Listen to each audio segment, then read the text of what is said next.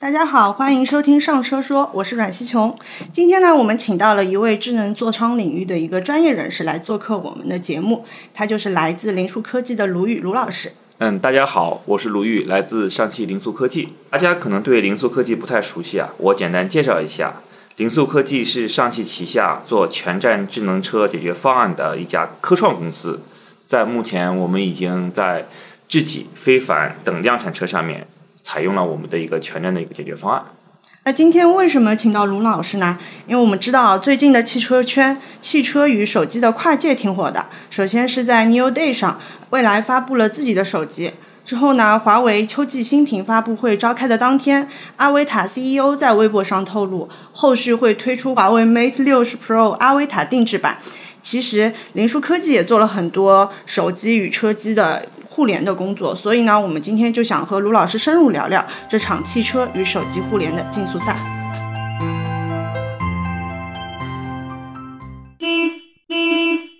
那我们先来聊聊未来手机和华为的阿维塔定制版手机吧。我不知道卢老师觉得未来这款手机怎么样？然后目前呢，华为的阿维塔定制版手机也没有透露太多的细节，也想请您猜测一下它的定制到底会有哪些方面的定制呢？我们先聊一下蔚来这款手机吧，因为它已经把它的头纱揭开来了。如果是站在一个汽车从业人员的角度来说的话，它其实是做的是一个手机和车机的深度结合，它做了很多想尝试把手机和车机的这种车控。嗯，体验流转这些功能做了一个比较深度的打通，那这是做了我们现在想做的很多事情。这也和我们已经在成都车展在非凡上亮相的我们手机生态域的一个首发的功能是很很多重合点的。我只能说在这一块的话，大家应该是英雄所见略同。我有很多朋友听说未来发手机了嘛，第一反应是问我，哎，芯片用的是什么？硬件用的是什么？但我是关注的说。呃，因为做汽车嘛，我关注的说它与车的互联的功能到底有哪些？但其实我发现很多，其实我们都在做了，就包括呃，它有一个就是在手机上复制一个地址，直接流转到车机上，可以自动帮你导航。这个之前我们也有有一个功能，它那个手机做到每一个位置。就是它可以感应到你坐在后排还是坐在前排，那你手机上可以操控的车的一些功能是会有所变化的。这个其实我之前在大通的某辆车上也是有有类似，它只是没有做成手机，它给了你一个小小的一个小控制器一样的东西。首先，手机和车机的导航这种场景的连接是天然存在的。比如说，我们用户再去找饭店，朋友通过微信发一个。地址过来说，你来这边接我，我们在这碰头，像这种场景是非常常见的。那在以前的车和手机里面是没有天然的连接，呃，一一部分用户可能选择手机支架，直接就手机导航了；有一部分可能要在稍微麻烦一点，通过语音或者是文字输入的方式在车上进行导航。那其实这个场景它是可以呃连接起来，并且给用户这样这样子比较自然的这样的一个体验的。所以说，在这些点的话，你会发现。呃，但凡是在做这个车和手机互联的所有的产品，都会把这些囊括起来。只是方法，有像华为它去碰一碰，然后我们是呃点一下或甩一甩，呃，他们这边是复制，其实大同小异。最终想给用户呈现的结果是一样的。呃，第二个的话，刚才说的那种基于手机进来之后，我的一个精确定位，它其实是基于目前 UWB 这这项技术的。呃，其实早在 iPhone 我忘了是十一吧，我有点稍微有点记不清了。iPhone 十一和小米十一、十二的时候，其实 UWB 这个技术就已经出现了。那那个时候它可能是通过指向什么，通过一些手势来控制呃电视机，嗯，可能应用场景不多。但是针对 UWB 这种抗干扰能力比较强、距离比较远，大概在十几米，然后呃误差定位比较精确，可能在厘米级别的这样一个技术，其实它会。呃，手机和车机的这种呃结合会更加的强，所以说呃，我可以预测一下，就是说 UWB 的这项技术可能会是手机和车机一个天然的连接。那这一部分可以看到，在未来手机上面，其实它是在这块是做了比较多的一些尝试。那我相信，嗯，后续随着这个支持 UWB 的汽车越来越多，手机也越来越多，这样的一个产品的尝试也会更多。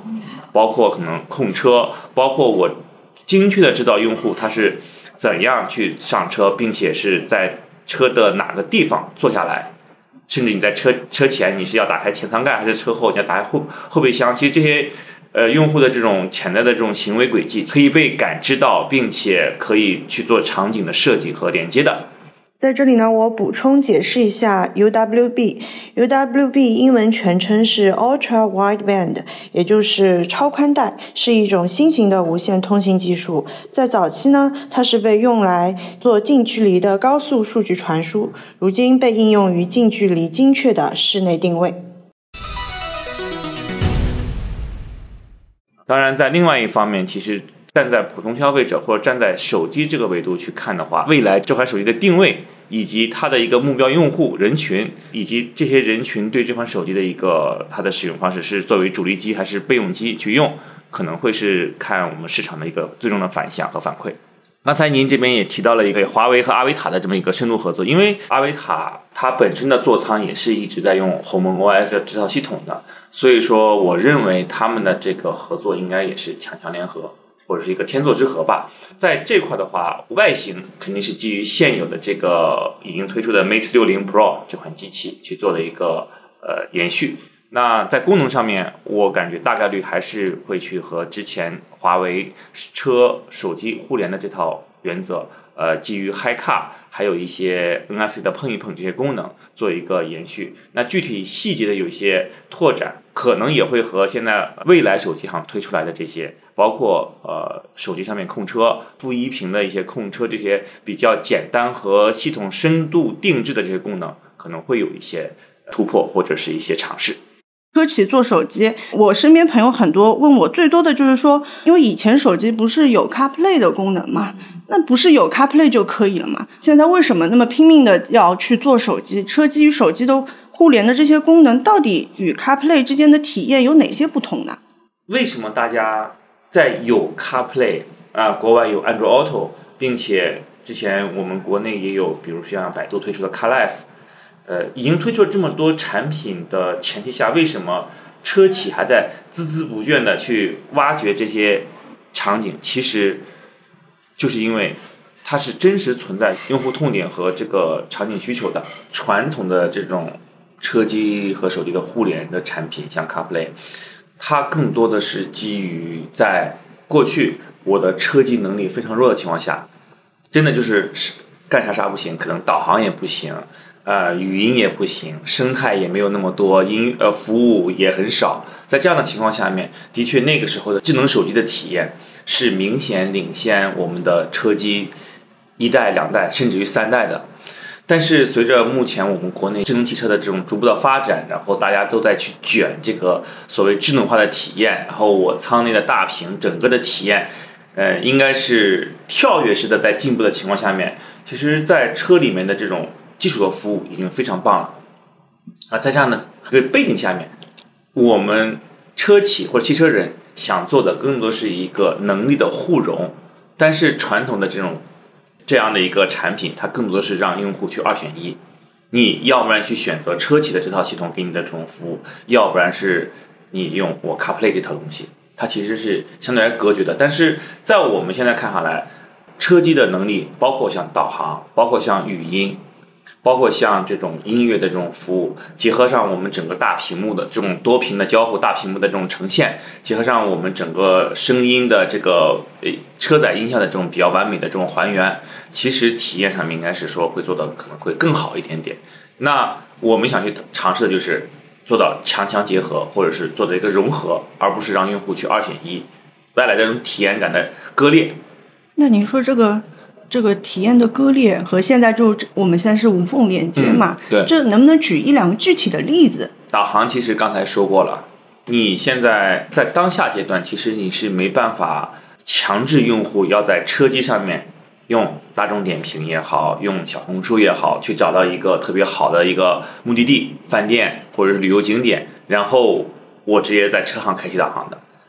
它就会刚才产生刚才我说的，手机上先去找，或者我可能是提前找，找好之后再到车机上去输入的这么一个过程。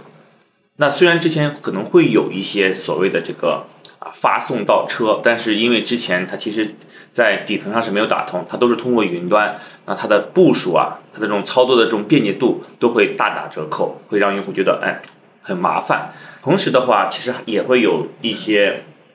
比如说我们的听音乐，比如说我们的现在大屏上大家都可以追剧、看剧，那之前其实是两个终端，这两个终端的同步性，它的这种无缝连接，你是否可以实现？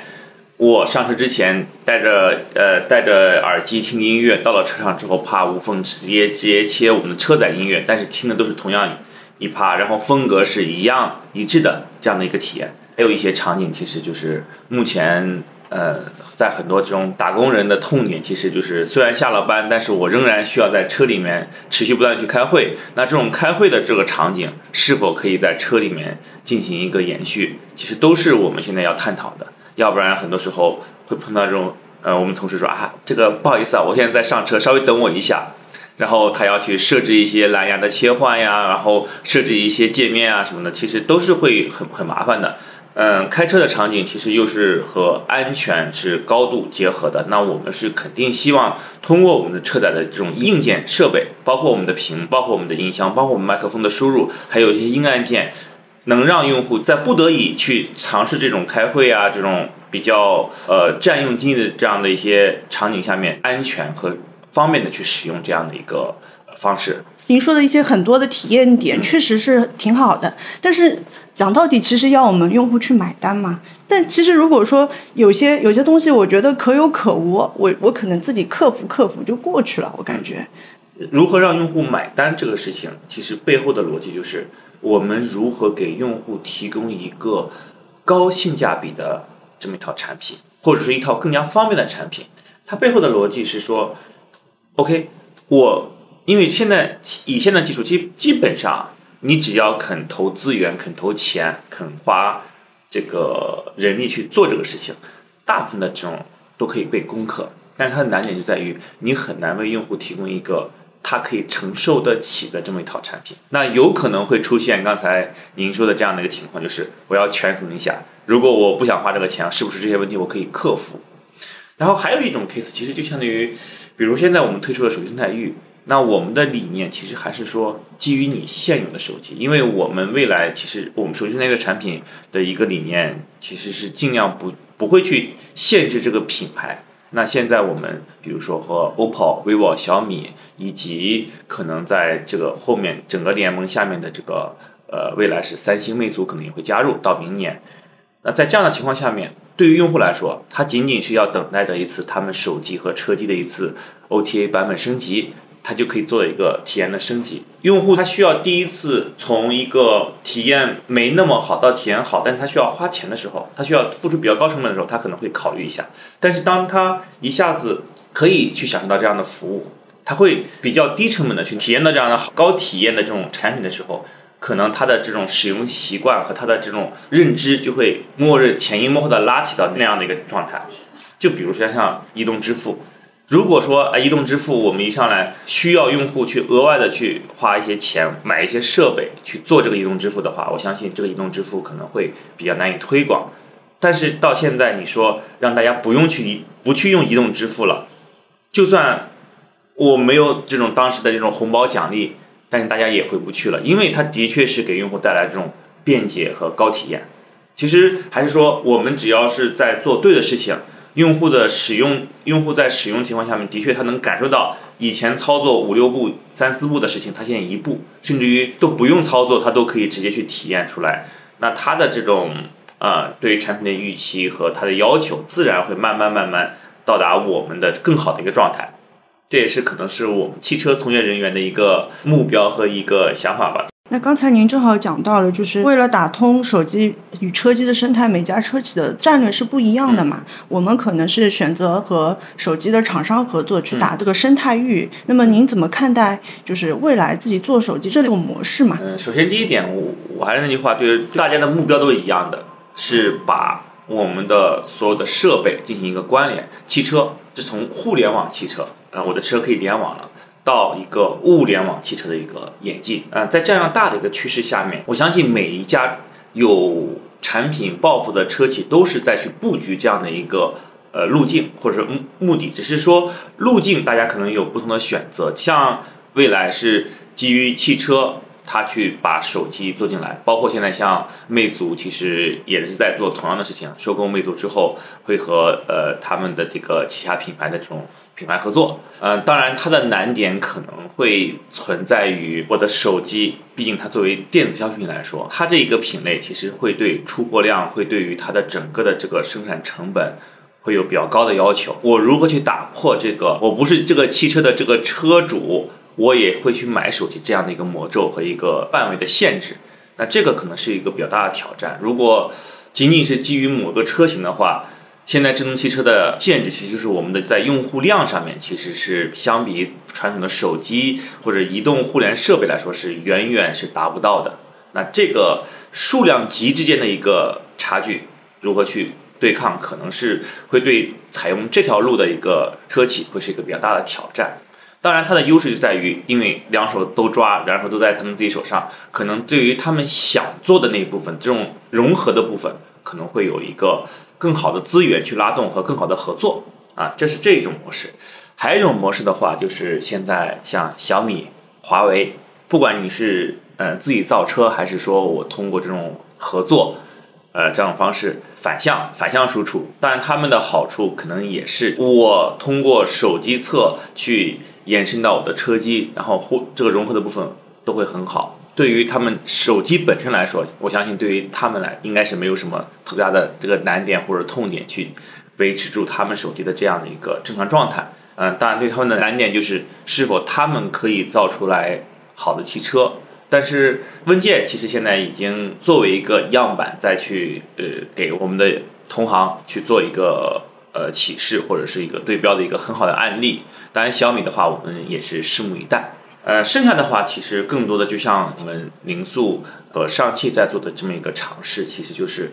构建一个开放的生态。前面两种如果做的成功，那最终的一个目标可能就会像苹果一样，对吧？我构建了一套非常庞大且完整的一个生态体系，它的目标用户在它的这整套体系链里面是可以得到。比较完美的体验提升的。回到我们这块的话，其实我们其实想是通过我们的工作，把这个门槛拉低到让用户不用去做选择，就可以得到一个比较好的体验。不能说是去打破这个封闭的生态圈吧，只是说做到一个和这种封闭生态圈的一个平衡。当然，在目前看下来，其实。基于我们和很多企业，包括现在我们在重点和 OPPO 进行一个深度的合作，在这种合作背景下面，其实大家可以发现，可以做的事情其实是蛮多的。我们可以建立这种硬件的这种互信机制，在互信机制情况下面，我们建立底层协议，通过底层协议去打通所有的这种体验，在这个产品类型上面，我觉得。大家在核心点上来说的话，大家是体验做到几乎是没有差距。那对于我们来说，我们的优势就是在于我们会更加开放兼容，不会去规定你必须要用什么样的手机，或者你必须要用什么样的汽车，甚至于。那您提到了小米嘛？嗯嗯，可能也会成为一个封闭的一个生态，是吗？呃，其实像目前看下来，小米和华为他们也并不排斥。去融入到其他家，比如说要像现在小米，就是我们现在整个我们生态域的这个一个重点去支持的一个手机品牌。在我看来，目前像小米也好，华为也好，他们并没有放弃去，仍然去在这个大的开放的生态圈里面去呃参与进来。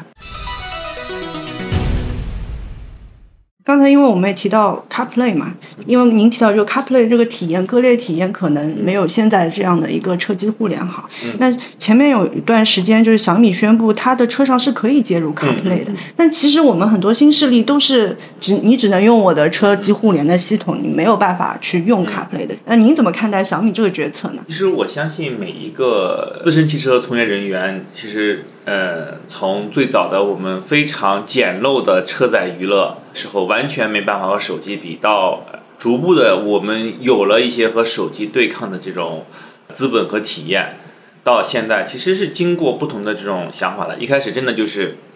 躺倒了，因为那个时候车载这块的一些体验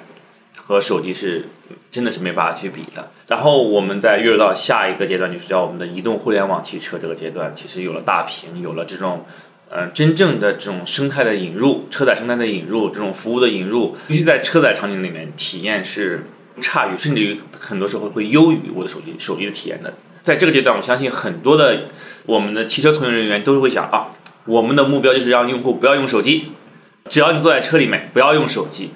但是做到现在这个阶段，你会发现，现在大家的体验功能的堆叠已经卷到一个非常极致的状态。你再往上的话，其实就是类似于投入产出比的极度的一个不成正比的一个情况。我们如何解破局？再反过头来去想，就是说，我们为什么一定要规定用户在车里面就不要用手机？因为在车里面用手机，其实尤其可能很很多的这种停车场景、常识停车场景，它其实是会有的。甚至于我在用户上车之前，他肯定是在用手机的。那为什么我们不去做融合，而是说我要去做抢夺？我们应该去融合，我们应该是成为最好的伙伴，而不是说车外是你的，车内是我的这样的一个。非常对立且竞争的这么一个状态。我看到这个第一反应就是，因为我是苹果用户嘛，嗯嗯，因为我们现在做的一些生态域啊，包括嗯华为在做的也好，就是一定要用安卓系统或者买华为手机这种做联合。我就会想，哎，我苹果用户怎么办？我只有一个 CarPlay，那难道就是等苹果车出来吗？所以可能我觉得小米它这个决策就是他觉得你不仅可以用用安卓，就是你的用户群体更扩大了。其实我觉得某种程度上来说是一种客户导向或者是自信心增强的这么一种方式。CarPlay 之前作为我们业内就是特别汽车行业来说的话，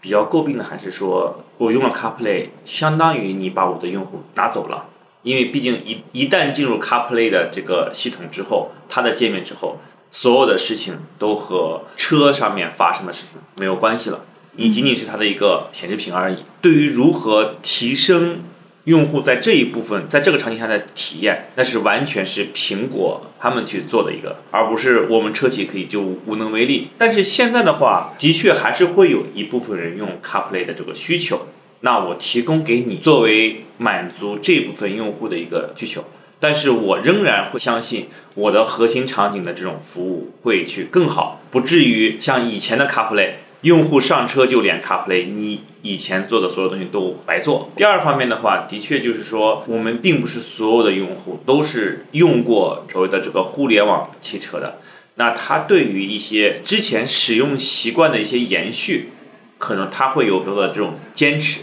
那如何去照顾好这些用户的这种坚持，可能也是摆在这些我们的这些同行的一个两难的抉择。而且现在新能源汽车已经到了一个过了最初的产品的创新期，或者是这种新鲜期。目前我们可能会更多的去吸引传统汽车的用户来换阵营，不光是在补能、在体验，而且会在这种智能化上面会有一个过渡或者是延续。那这种过渡和延续，小米可能不太希望太生硬，并且如果未来小米手机。呃，或者小米汽车可能更多的去打这个车和手机的这种互联，但是又想兼容部分的这个 iPhone 用户的话，那这个不是最好的选择，但是也可能是目前他们唯一的一个选择。因为我们在去推广手机生态域这个产品的时候，被问到最多的一个问题就是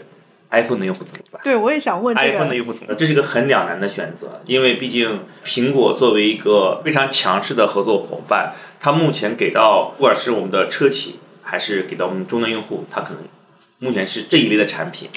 其实市场会去决定这个最终产品的去向的。更多的用户其实慢慢慢慢会觉得，哦，CarPlay 没有那么香了。现在的做的东西都很好，甚至于未来，呃，像华为的这种车机车机互联这种体验，呃，包括我们手手机生态域的这样的一些体验，其实会在体验上面，大家都会觉得，哦，CarPlay 会有很多的这种进步或者这种增长。那在这样的情况下面，我觉得可能也是市场去驱动苹果会做出一些进步。那在没有进步之前，如果你要又要去照顾到一些我们现在这种存量 iPhone 用户的他们的一个刚需，可能这是唯一的选择。其实对于小米也好，对于我们我们零速也好，产品要去做一个抉择，就是我到底是激进一点，还是相对的保守一点？呃，其实当你的竞品会提供更好的产品的时候，我相信。作为一个苹果以体验优先的这么一个公司或者企业，他们也会去正确的判断这样的一个趋势。所以说，这个我们应该说拭目以待吧。嗯嗯，我感觉做手机好像在车机互联这一块就更有优势一点。就比如华为和小米，因为他们有有自己的本身一个生态，就本身就是大于车的，嗯嗯嗯，然后它也有自己的固定的用户，在这一块，他们我感觉更有优势一些。对，其实，嗯，互联网造车、新势力造车加入，现在又是很多的这种传统的消费电子品，比如手机开始造车之后，呃，作为我们这种传统的这种汽车行业，其实一直抱的是一种谦卑的学习的、迎头赶上的这么一一种心态去看。呃，第一阶段其实就像什么互联网造车，那互联网造车它可能对于生态的引入、体验的提升，其实是引领了一个时代。我相信手机造车应该也会去引领下一个时代，整个生态的建立、打通，给用户提供甚至于二十四小时的这种无无感的这种体验。例子比如说你的睡觉，以后可能会真的分为你晚上在家里面睡觉和中午在车里面休息，构成你完整的整个休息的链路，然后基于我的手表的监测，能分析出来啊，今天你睡够了，因为我发现你在车里面是也是进入到深度睡眠这么一个状态。他们的优势其实就像刚才说的嘛，第一个是速度、体验，包括各种互联网服务的这种引入。第二个体验其实就是刚才说的这种生态的连接，硬件的不同硬件的加入。但是对于车企来说，我们也有我们的一些优势，比如说我们在车这个部分，其实我们还是有很多的这种后发先至的这种积累的。以上汽为例，成立我们零速的一个背后的意义，其实就是我们要去以我们整个传统所谓传统车企的这么一个底蕴，我们去做一个先锋兵。我们如何是能快速的和互联网的新势力和我们的这种手机的这种同行的竞争，把我们的底蕴凸显出来？这其实就是我们的一个历史使命嘛。所以说，您也可以看到，在目前我们已经量产的汽车上面的整个车机的体验、互联网的这种功能，在这种操作的这种体验上面、人机交互上面，其实已经和我们的新势力是已经是旗鼓相当了。同时，我们也先在两年之前就开始在布局手机和车的互联这些功能，包括未来我们也是做更多的 IOT 的加入。应该是说，大家会基于我们的不同的起点，每个人的起点都不一样，每个人的起点也都是有优势的。就如何去发挥好自身起点的优势的前提下面，我们如何去达到最终正确的那个目标？我查一些资料嘛，就是我们手机和车机打通之后，车机可以调用手机的算力，嗯嗯算力就算力也可以互相调用，这个我们已经实现了吗？目前我们实现的是第一步。其实用户在开车的时候，很多的情况下面，他的手机是闲置的，它的算力其实是一个呃冗余的一个状态。那在这样的情况下面，其实我们有很多的这种服务和应用，如果是要利用仍然利用车机的这个算力的时候，它其实是会对车机的算力还是会有一个比较高的负荷。那在这个情况下面，我们是通过这种生态的流转、内容的流转，其实在调用手机的这个算力的同时，让车机可以更好的呈现，这是我们第一步去做的事情。第二步后面我们会去一些核心场景，哪些场景是可以真正实现所谓的这种融合的计算？哪些计？因为毕竟融合计算可能带来的另外一个痛点就是所谓的同步性，还有一些就是这种这种实时性，它可能会没有那么好，因为毕竟跑在一个合成和跑在这种基于我们 WiFi 也好连这种虚拟连接的这种，可能会有一些痛点。那这块也是我们要攻克的一个点。但是现在我们做的算力的一个共享或者算力的共享这个产品是基于功能，用不同的这样的呈现方式是一样的，来实现对于整个算力的一个充分利用。那我们最后展望一下吧。嗯您觉得以后车机、手机生态互融嘛？嗯它最终的形态是什么样子？车机和手机互融肯定会分为两大阶段，这个阶段的这个分水岭应该是和智驾的成熟度和功能的体验是息息相关的。在目前看下来，其实我们所有在路上面跑的这种提供的这种产品，都是 L 二加的功能，它可以去作为智驾的功能，我给用户提供一些驾驶辅助，甚至于在部分的情况下面可以实现一些极大减少用户这种开车精力消耗的这样的事情。但是在法规上面，在真实的呃路况上面，其实我们还是无法实现用户的整个的注意的脱离。我还是要求，呃，方向盘你要握住，你的视线应该要集中在路面上面。其实，在这样的情况下面，我们仍然会称为称之为它是作为一个叫人机共驾的环节。我的机器驾驶是辅助的一个作用，尤其是驾驶员，他在开车的过程当中，他的所有的注意力其实是无法去 focus 在住在这个我们的座舱提供的这些服务和内容上面的。可能要去关注的话，也仅仅是听听音乐、看看导航这些信息。那我们在这个阶段，我们更多的是做到刚才像我说的这种能力的融合。我把更多的应用，把算力的加持，其实是做到一个一加一等于二，甚至于大于二的这么一个状态。同时，我们更多去挖掘一些场景上的，比如说你在上车之前，我们可以手机和车机起到哪些奇妙的化学反应，让用户在上车场景。在坐在车里面的时候，手机和车机的这样的一些内容的流转如何更加的自然和丰富？你在家里面的时候，你的手机和车里面应该有的一些这种互联的功能如何去做的更加自然和顺畅？这个事情是我们现在去看的。那回到，如果我们是下一个阶段突破 L 三，基于 L 三的驾驶，就意味着我们的乘客其实是可以有更多的精力去享受自己的这间，或者是。把更多精力去可以释放出来去做他自己的事情，他的这种体验又会不太一样。现在我们的做法是，很多时候都是把车上的屏幕作为用户在车里面，不管是手机也好，车也好，它的一个主交互屏幕。那未来可能在 L 三的这种模式下面，有可能我的这种随身设备的这种屏幕会去作为一个主交互，然后反倒是车上面的能力会去通过这样的方式呈现给用户。